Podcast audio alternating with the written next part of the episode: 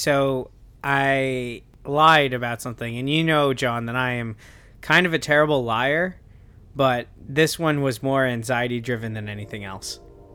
What So- happened?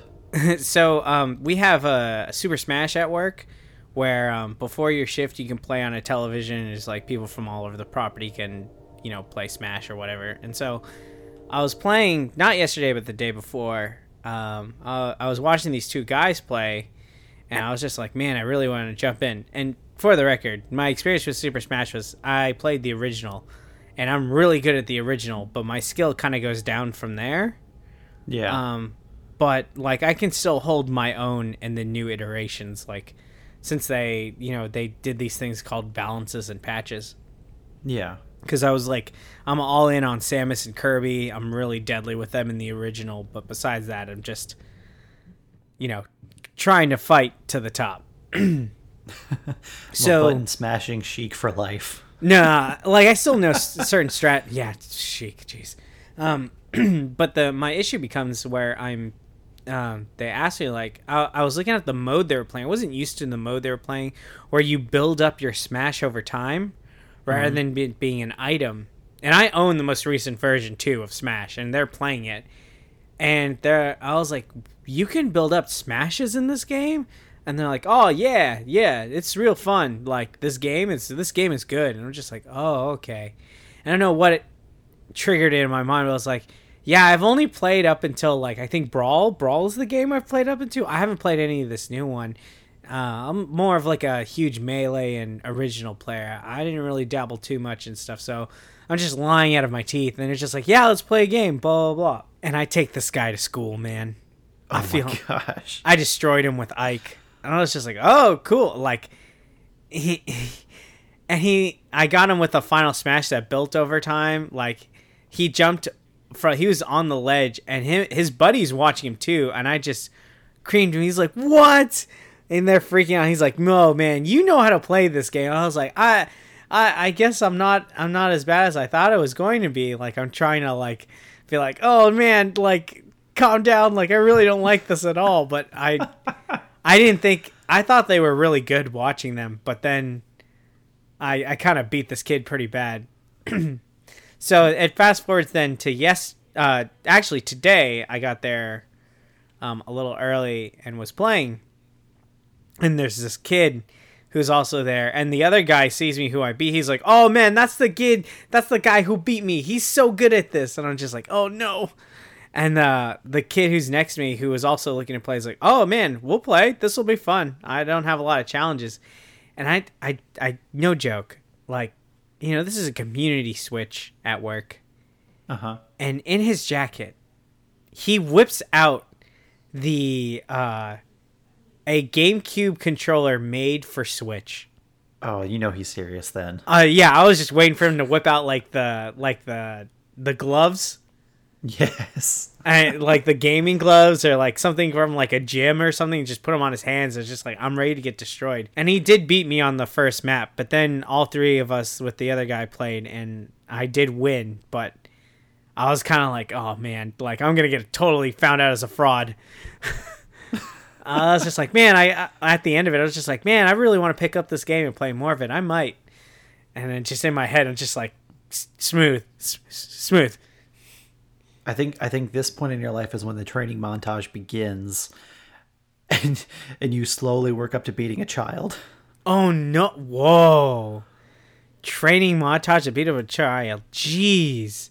In the game, not in real life, man. Oh man, I thought you meant in real life. I was like, man, I gotta have to watch a lot of Adrian Peterson stuff. Oh. I know. Oh, welcome to the Soda Podcast.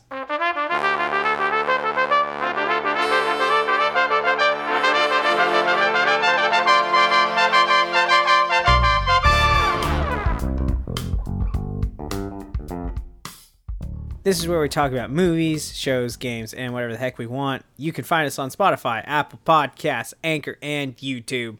I am joined by my good friend John, and I'm Chris, and we are your co-hosts for the day. John, how are you doing?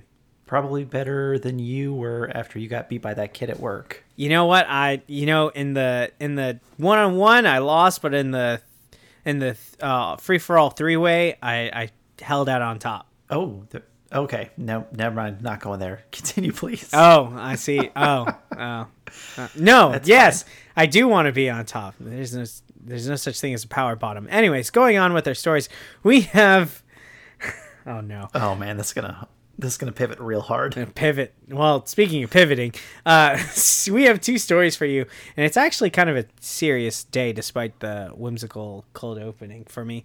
Um, so they're a little serious, and it's pretty interesting. Um, what's going on in our um, in the uh, media industry. Uh, but well, first thing we wanted to talk about with you was the Amazon Hunter series that caught some flack for uh, a chess game scene uh, from its series. And so uh, this made international news, by the way. This wasn't one Oh, like, wow. oh, it's on Cinema Blend or Collider. No, this was a like front page of the BBC.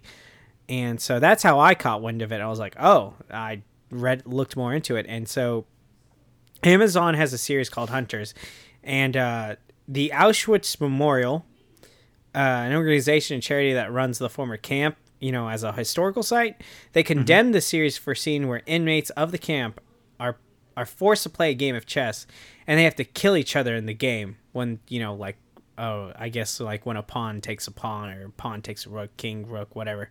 Um, whenever they take a piece, they got to kill each other, and so yeah, it caught a lot of media attention. Karen Pollock, uh, who's a chief executive of the Holocaust Educational Trust, warns that it the portrayals like this will continue to feel like Holocaust denials. So, because I know in in Europe, it's a really like joking about Nazis. Um, there's a fine line because they really don't want people to become Nazis. Like, uh, there's Like no- us, like Americans. no, actually. Uh, well, I mean, not in the same degree. Like, uh, Yeah, like yeah. so. Yes, Americans don't want people to be Nazis, but the degree in Europe is like heightened to ten, which is why uh, you know that that far right shooting that happened is pretty big. But um, a little background on Hunters, if you don't know, uh, it's a ten part drama series about Nazi hunters in the United States, and it takes place in the seventies. And uh, one of the big stars in it is Al Pacino, and uh, the show says in it it's inspired by true events, not claiming to be a documentary or entirely historical, historically accurate. Uh, and even the showrunner David Weil, uh, he responded to the criticisms as being a grandson of a Holocaust survivor.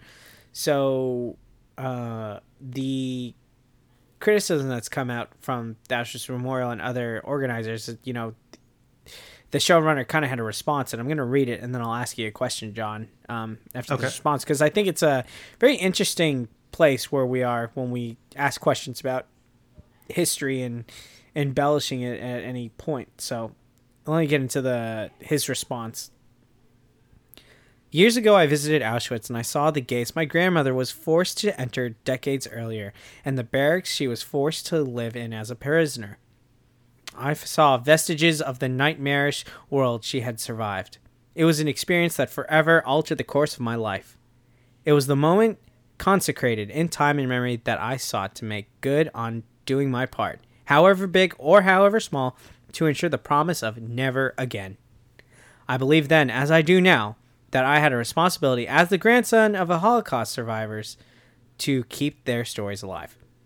While Hunters is a dramatic narrative series with largely fictional characters, it is inspired by true events. It is not a documentary, and it was never purported to be. In creating the series is the most important for me to consider that I believe to be the ultimate question and challenge of telling a story about the Holocaust. How do I do so without borrowing from a real person's specific life or experience? It was for that reason I made the decision that all the concentration camp prisoners and survivors in this series would be given tattoos above number above the number 202 499 202 499 is the highest recorded number given to a prisoner at Auschwitz. I didn't want one of our characters to have the number of a real victim or a real survivor, as I did not want to misrepresent a real person or borrow them from a specific moment in an actual person's life. That was the responsibility that weighed on me every night and every morning for years while writing, producing, editing this show. It is the thing I go to sleep thinking about and the thing I wake up working to honor. And speaking to the chess match scene specifically, This is a fictionalized event. Why did I feel this event was so important to the script and place in series?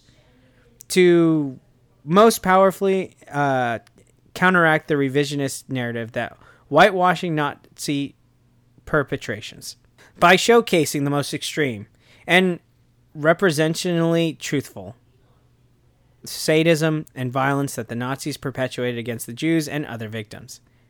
And why did I feel the need to create a, a fictional event where there were so many real horrors that existed? After all, it, it is true that the Nazis perpetuated widespread and extreme acts of sadism and torture, and even incidents of cruel games against their victims. I simply did not want to depict these those specific events real acts of trauma.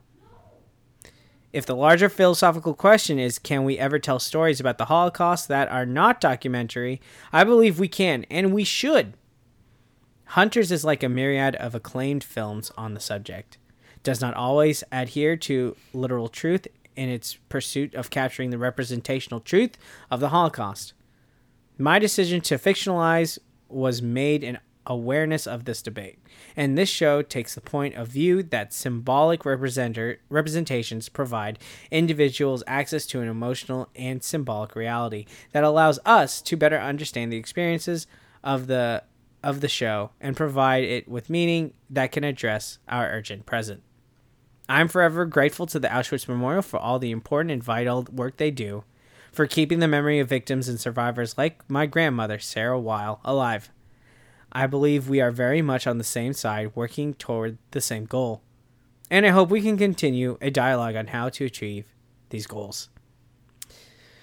That's the end of his statement uh, that David made. And it brings me to my question uh, should media depictions of true events cross a line into embellishing a story with given context, or follow a concrete perspective and a factual storyline? So I I think first of all, I think he's definitely coming from a very real and emotional place with portrayal of uh, or the depiction of what he wants to tell in this show. So obviously he is knowledgeable, he has personal experience with this type of material, so it's really it's real to him and it, it means a lot. It's a passion project, obviously.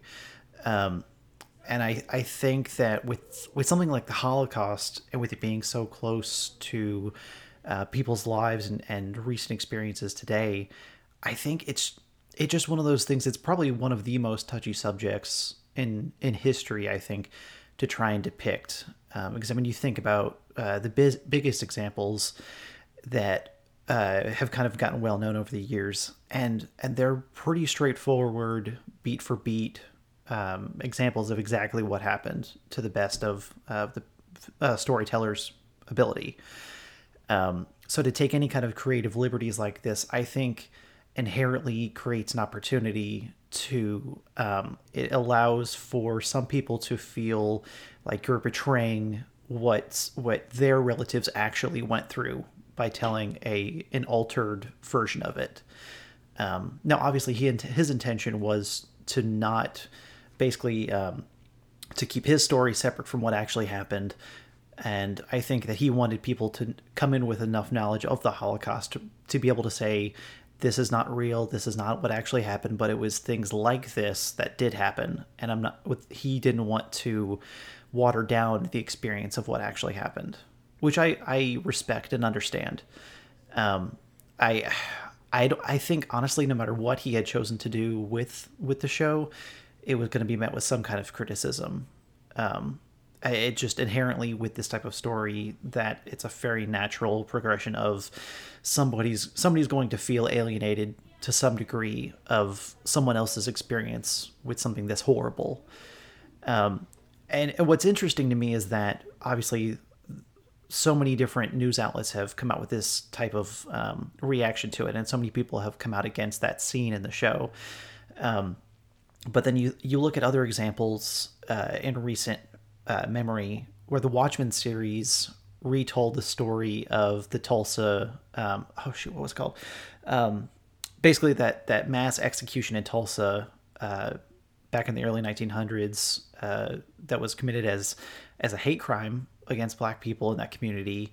Uh, Tulsa Massacre, that that's what it's called. Um, and so because of the, that show's portrayal of that horrible, horribly horrific event in our nation's history, it's pursued or it's had people pursue um, what's actually gone on with that event, and because of it, um, schools in Oklahoma are pushing for that uh, that historical event to be included in more textbooks and uh, to be really i mean to really make that event more known than i think it has been in recent times. So on one hand you have this event of the the holocaust and uh, their fictional portrayal of things that happened in in that event. And you have another example from another show where because of their portrayal of it which included fictional characters that led to the creation of superheroes in that universe um, hmm because of that portrayal, uh, people are yearning to learn more about it and to make it more relevant in today's culture. Um, so really, it I think it's hit or miss. I think it depends on the the audience. There, I, I, and I think it really depends on where your audience is at culturally and um, intellectually. I think to a degree, where with with with the Holocaust, I think too many people have such an emotional and visceral connection to what happened. Um, I think, I think honestly, I think it's in a lot of people's best interest just to kind of play it safe and to go more beat for beat of what actually happened because it, it there are already so many horrible things that did happen in it that I think for some people to to think that you should embellish it even more is disrespectful to the experiences of the people that went through it. Hmm. Um, but again, I it just it's hit or miss, honestly, and I, I think I think he made an informed decision when he made that show. Um, I don't think he went into it lightly, but I I think it's going to be controversial no matter what, and I think it sparks a good a good debate to have in today's kind of culture. I definitely think you hit on something about culture, um, and just basically from history trying to learn from itself. Like you brought up the Tulsa uh, in the 1900s and how they want to put it in books now to make sure you know people don't deny that it happened. You know, sometimes it's one of those things where like a community that is affected by it knows about it, but other communities are like, that didn't happen. But I I do agree with you that David made an informed decision when he made this decision. Like he knew full well what he was doing when he put the scene in there. Uh, I do also believe um, in one thing. Yes, it's inspired by true events, but doesn't mean it's a true event. And to that degree, if you put that in your show, I'm sorry, like I believe it is a show. And that's the line that I ride is that it's not true. When I watched um uh, First Class with the X Men, which I love that movie, and it shows Michael Fassbender as a kid, um, and he bends those bars at the uh, at the concentration camp. Oh my gosh, it's such a powerful scene, but that didn't yeah. happen. You know, we're watching. We're right now. We're watching a movie. Well, you're watching a show, a drama series about Nazi hunters in the 1970s. It's a show. It's the same thing as if I'm I like if I'm watching. It's inspired by true events. It's kind of I think of it kind of not to say that you know the Holocaust shouldn't be taken serious, but you know there are things that should be taken with a grain of salt uh, when it comes to these. And it it seems that David uh, making this show had a strict vision and even has a great response. I didn't want to depict the actual games that were played in a concentration camp as to as to bring up that trauma again for any survivors who have seen this or anybody who's heard those stories, which I think is a very powerful statement. Um, so I, I, kind of I kind of side on the show on the sh- in the show's corner for this one. Um, but I, I do see your point about um, you know playing it safe with this specific event because the Holocaust there are people who deny it and that is insane to to me. It's, I imagine it's insane to you. Yeah. Uh, uh, it's just uh, I get I get what the Auschwitz Memorial did with its statement, uh, and what they're trying to stop, like the foolishness and the caricature of it all and that what can happen with people you know saying like look they made this show where they use people as human chess pieces like isn't that so it's so untrue they're gonna be like it's the media it's hollywood blah blah blah there's gonna be people like that but i i kind of believe those people or exist in the world with everything you know I love the NFL, and all the time in the corner, I hear like a group would be like, "Good, they shouldn't be paid that much." Blah blah blah. They just play a sport. You know, it's just like the gladiator rings in Rome. You know, and some who won their freedom went back to the to the dome. Although that didn't happen a lot, it's super rare. But they were famous for like the popularity, and people love it. What I don't I don't know what to say. You know, it's just it is what it is. People die in soccer stadiums across the world. You get mad at this NFL player for getting paid this amount. The soccer players get paid like way more millions or whatever. I just, you know, there's an there's an extreme argument to everything, and I just, I don't know. I like to take it with the grain of salt. Yeah, and so I, the other the other side of it, and this kind of ties in with uh, the next question we have uh, here was is do movies like Bohemian Rhapsody in 1917 also deserve criticism for providing uh, fictitious names, dialogues, and uh, and uh, fictitious events? And what I think that what I think what people have to realize is that in the end, at the end of the day, shows, movie, uh, movies, songs, all of it are works of art, and art is meant to be subjective, and art is meant to be emotional and to uh, bring out different emotions within you. So, from his perspective, from David's perspective, he was trying to create an emotional reaction based on uh, the Holocaust, and he wanted to he wanted his audience to really feel the the the horrific nature of those events. So by altering and creating new events uh, based in that uh, environment, he did that and I mean, I've seen, I've read uh, reports and interviews of of these writers that had to stop a couple episodes in, or like half a half an episode in, because they just couldn't emotionally take it anymore. And so I think to that degree, he achieved his goal. He created a, a fictitious work that created this emotional response from people, um, and I think he he like I said, he achieved the emotional response that he wanted to. Um, so I think what's different about this is that it, it just strikes a chord with so many more people where I mean, it's the same thing with Bohemian Rhapsody 1917. Um, they both were based off of true true events and true people, but they also created this emotional response from people. Uh, Bohemian Rhapsody was meant to be more of a lighthearted uh, and definitely more uh, taken to an extreme, like more, much more extreme uh, version of Queen's uh, Queen as a band their life. And 1917 was meant to be that World War One depiction, and I think with the one-shot style and with the more visceral elements of of that compared to other World World War One and two movies, I think it also uh, evicted uh, this emotional response from people. So all of these all of these forms of media are achieving their goal. And I think that's just something that we as consumers have to also bear in mind. And that's on us. That's not on the creators of this of these shows and movies because their their job is just to put their ideas out there. Um, it's up to us to watch it responsibly and to know what's real and what's not. And if it's not for you, don't watch it. If you know the the Holocaust is already a touchy subject for you, this is probably not your show and you don't have you don't have to consume this but if you want to put yourself in a place where you are oh, you open yourself up to these types of emotions that could come out of it then by all means dive in see what this is about um, like you and i do not like horror movies. So we are not going to put ourselves in the position if we can help it where we have to put ourselves th- through those emotional responses. Um, now obviously this type of material needs to be taken seriously and i think that he did. I think that he handled it as well as he could have and with as much care as he could have.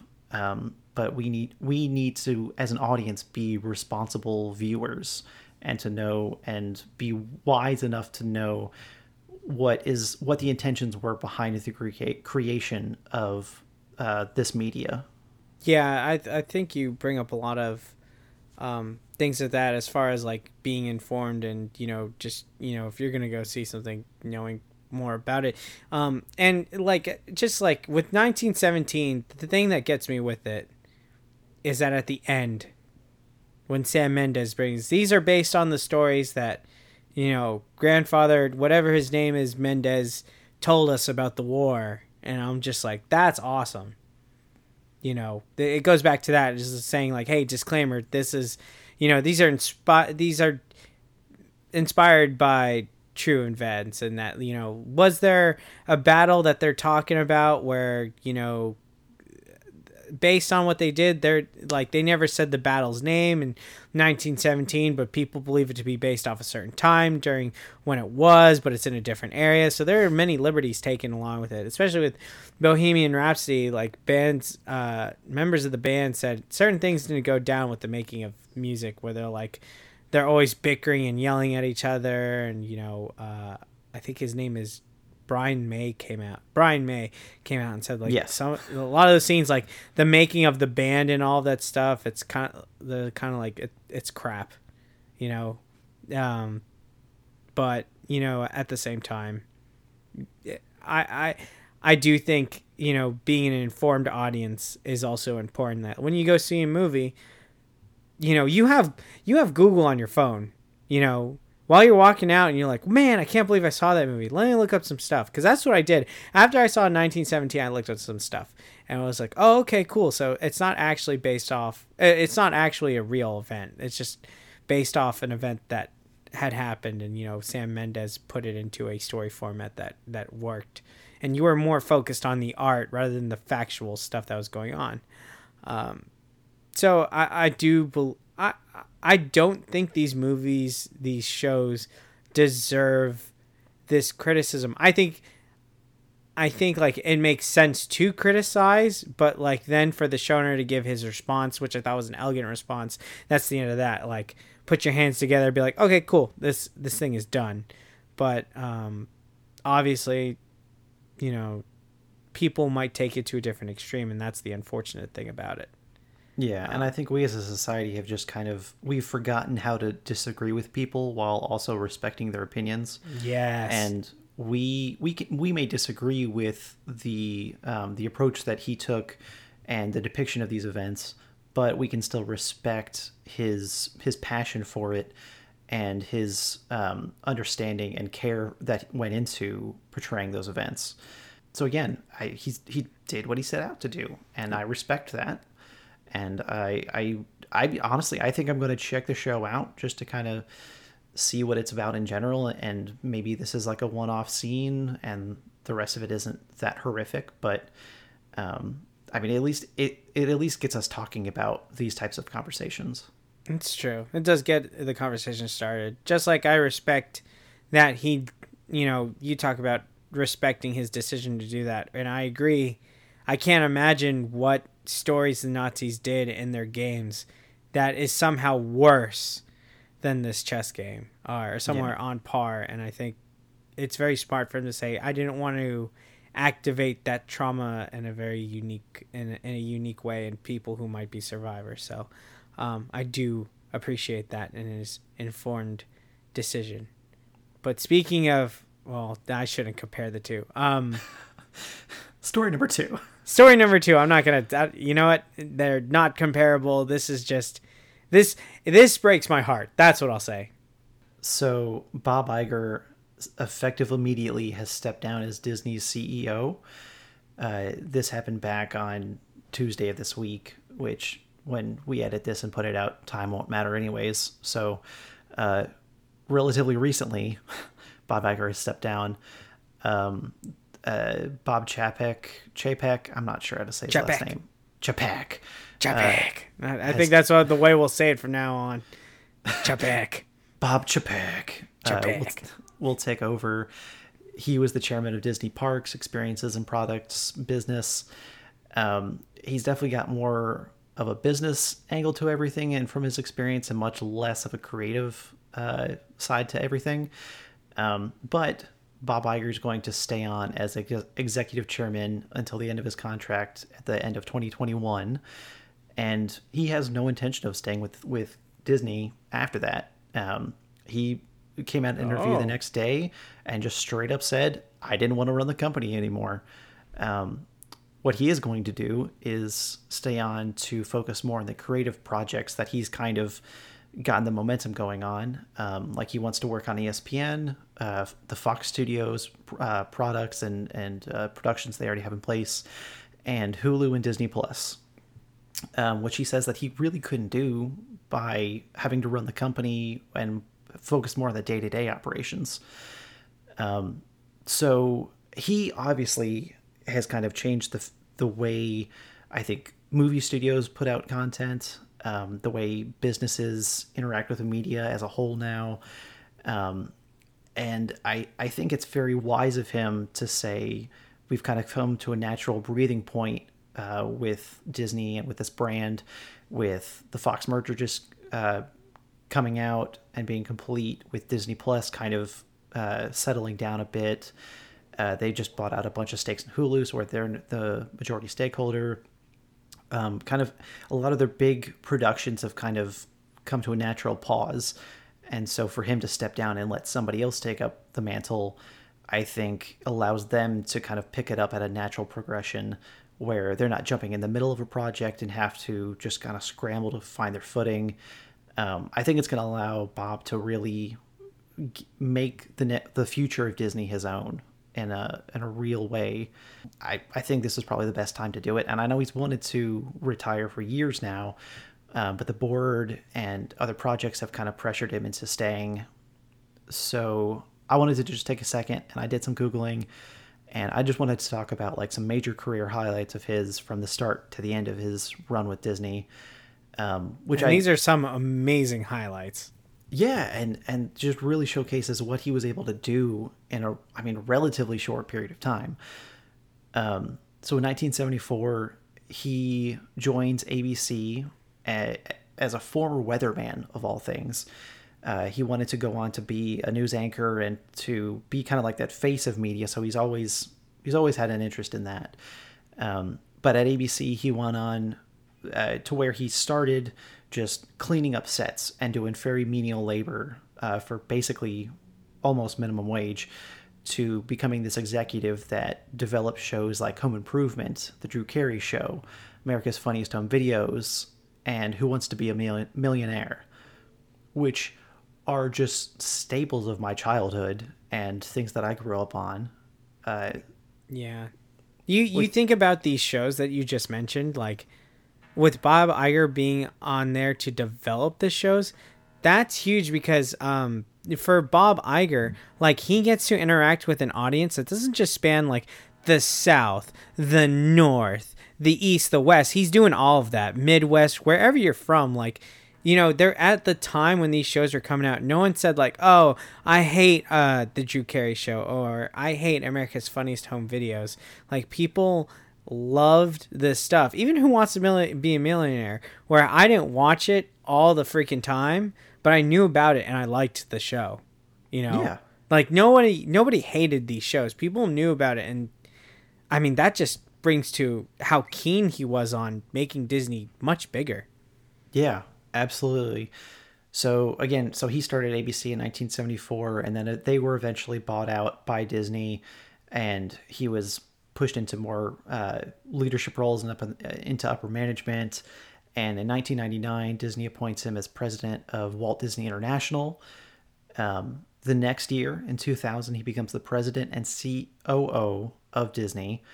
Uh, and then five years later, in 2005, he is appointed as CEO, where this is just the beginning of of his trajectory here. So, 2006, uh, Disney acquires Pixar for seven and a half billion dollars, uh, which really I think kind of set the stage for them putting the emphasis on animation and really becoming a staple and putting out uh, things. I mean, obviously down the road they put out Frozen, they've put out Brave, uh, Moana, all of these household names now. It started there. And it really led to this regener- or rejuvenation of uh, like modern anim- animation. Um, 2009, he led the negotiations to buy Marvel Entertainment for four billion dollars, which it made it back at the box office in five years, which is almost an immediate payout from that purchase. Uh, which that obviously sparked the MCU, which like changed cinematic universes forever. Um, in 2012, he purchased, or Disney purchases uh, Lucasfilm for $4 billion. And the first movie that they put out, The Force Awakens, makes $2 billion worldwide in 2015. So he already made back half his investment just at the box office three years later. Um, in 2018, he wanted to step down as CEO and he was considering a presidential run. Um, and people were talking about this uh, back at the time where he was really talking about being a serious candidate, if not necessarily a running mate. Um, but with He could the- still do it. He, He- could still do it. he could he's got the time Someone, now. not for, I don't think for president, but someone could be like, "Yo, Bob Iger, VP." I mean, I kind of could see if Michael Bloomberg gets the nomination somehow. I, I kind of think that maybe Two Bob old Iger- white guys. yes, two old white billionaires. I mean, I Um, don't think he's a billionaire, but I, you know what? Whatever politics, and we don't really talk a lot of politics on the show. I think that's a very interesting match to have Bloomberg and Bob Iger. Um, I don't know what that do, but I think you're right that that would be something that would be the most likely if you needed a running mate. Yeah, it would. It's interesting to think about if nothing else. Um, but to kind of put that presidential run on hold, uh, that's when the Fox merger really started developing, and in 2019, Disney finalizes the deal to purchase a bunch of these Fox assets, which include getting all those characters back in the MCU. Um, it includes them getting ESPN, a lot of these things that uh, Iger is now going to be working on for the next year. Um, and also at the end of 2019, Disney Plus launches, and in less than three months, they get uh, reportedly 29 million paid subscribers, which is obviously a huge deal. They still Um, have my money. Not mine. They'll get mine back when uh, the Falcon and the Winter Soldier start. Wow, you don't want to watch Clone Wars?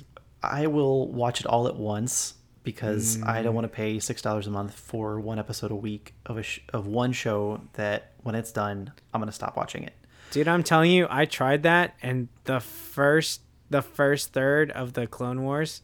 Wait, are we talking about you've have you seen the whole series? Yeah, yeah, yeah. yeah. I would just be watching the latest season. Oh my god, the good thank God. I was thinking like, does John need to rewatch the whole thing? He's gonna torture himself.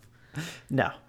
Um, so 2019 was obviously a big year for Disney, and uh, the top five at the box office were all Disney owned films that year. Uh, and Disney also put out seven total films that grossed over a billion dollars that year alone. So they they have become this juggernaut in media, and it's basically all thanks to Bob Iger as CEO for the direction and the vision that he set out from the start of his tenure as CEO. Um, so just kind of like looking back and having this retrospective of his whole career, what do you think Iger's biggest legacy is going to be as the Dis- Disney CEO? As the Disney CEO, what it means for the brand going forward, I think the I think the per I think the purchase of Fox as far as a as far as Disney as a company, I think that's the biggest staple for Bob Iger. Um, but as far as you know, what the fans the of Disney, the just the people who don't work for the company just see it as such, like this giant media park entertainment conglomerate. I think for those people, it's a different choice, and I'll tell you, I think it is the Marvel Studios stuff. Um, so as a company, I believe it's the the Fox thing, which is huge. To buy the Fox properties they did, they got Simpsons, they got Hulu, Hulu uh, majority stock. Like th- what they got was an amazing deal. It's now they didn't get Fox News and uh, sports. That goes to the Murdochs, which you know it is what it is.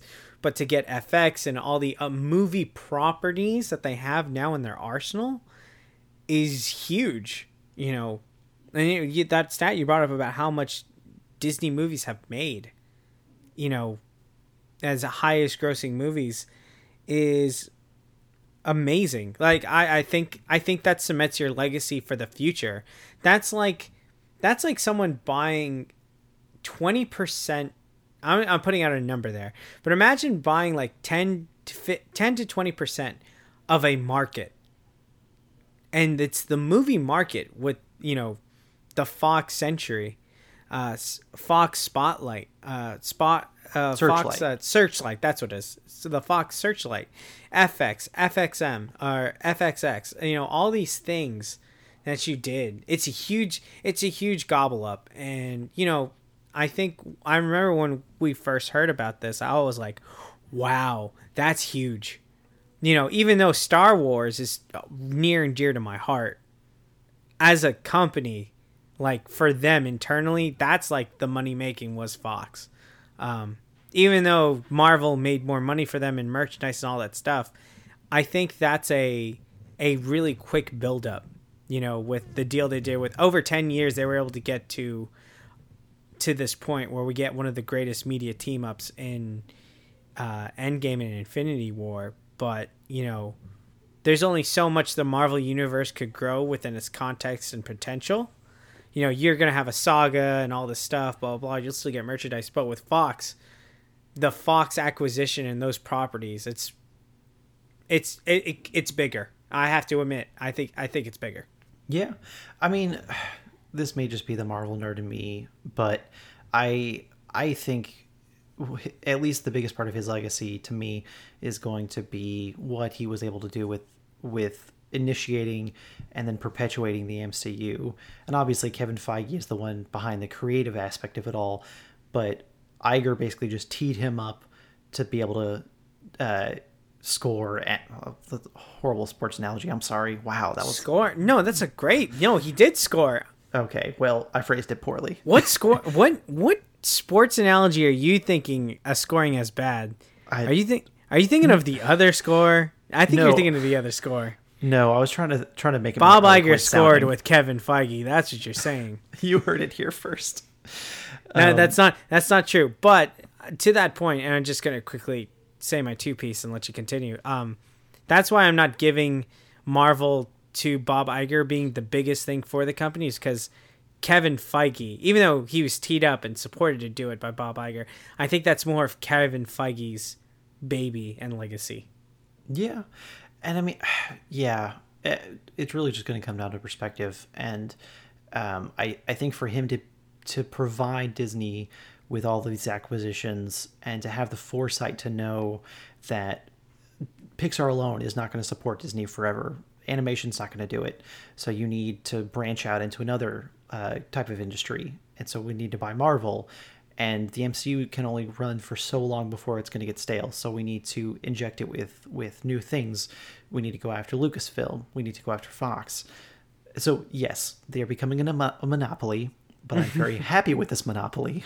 I agree. So as, as, long as they pump, pump out content that I like, I'm not going to question it. Um, yeah, I he's. I mean, obviously, anybody could list any one of his achievements and list that as his biggest legacy. He, I don't think, is going to have um, a, like a contender uh, for the amount of achievements that he was able to uh, accomplish from his tenure. I don't think that he will have an equal for a long time, um, mostly because Disney already owns half the market, so there's only so much they can buy now. Um, but I mean, do you think that Bob Chapek is Chapek. going to Chapek?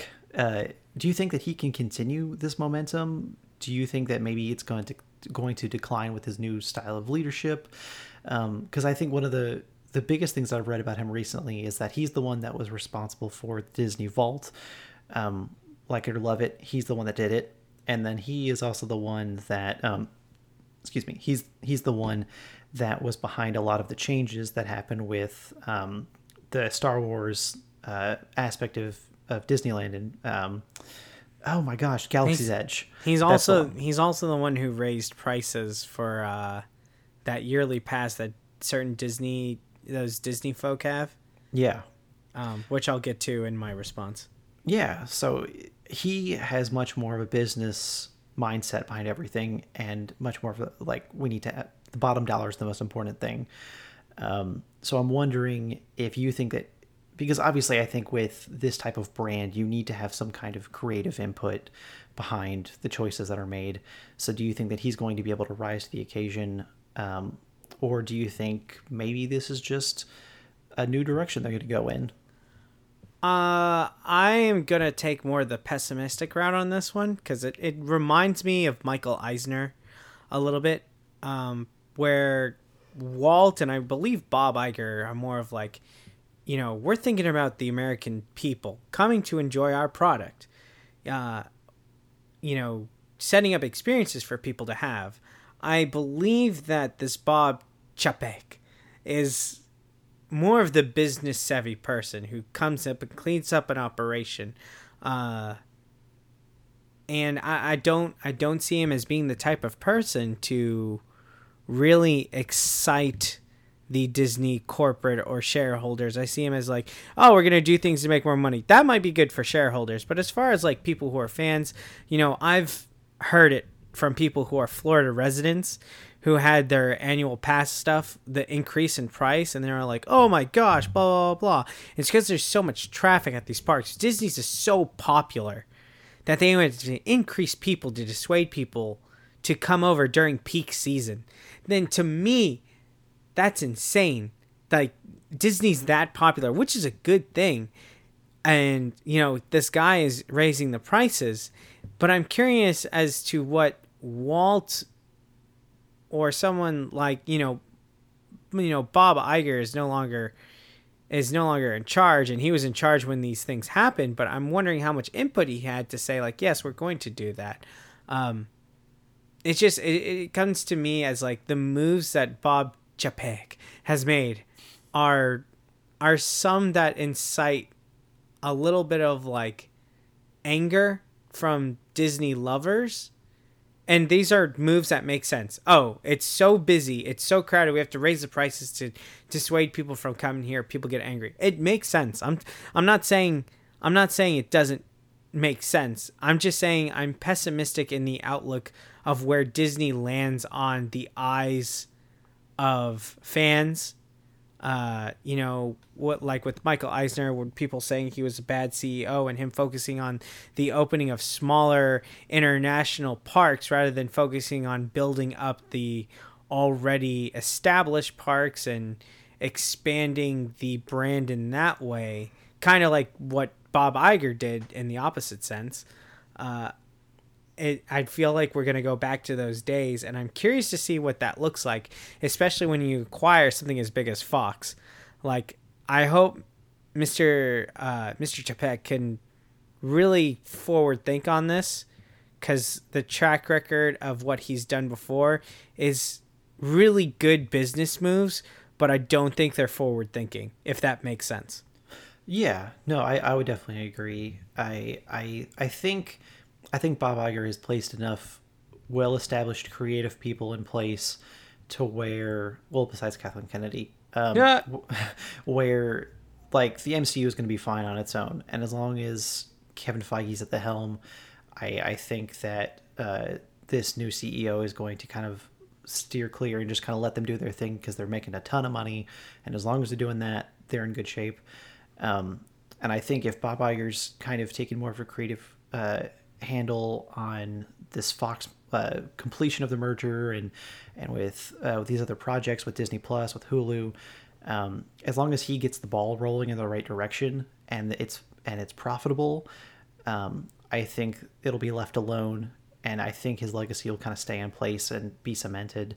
It's just I think when when things stop becoming profitable is when this guy's going to step in and try and change it, mix a lot of stuff up. Um, so I think in that potential, that has the potential at least to uh, maybe upset a lot of fans.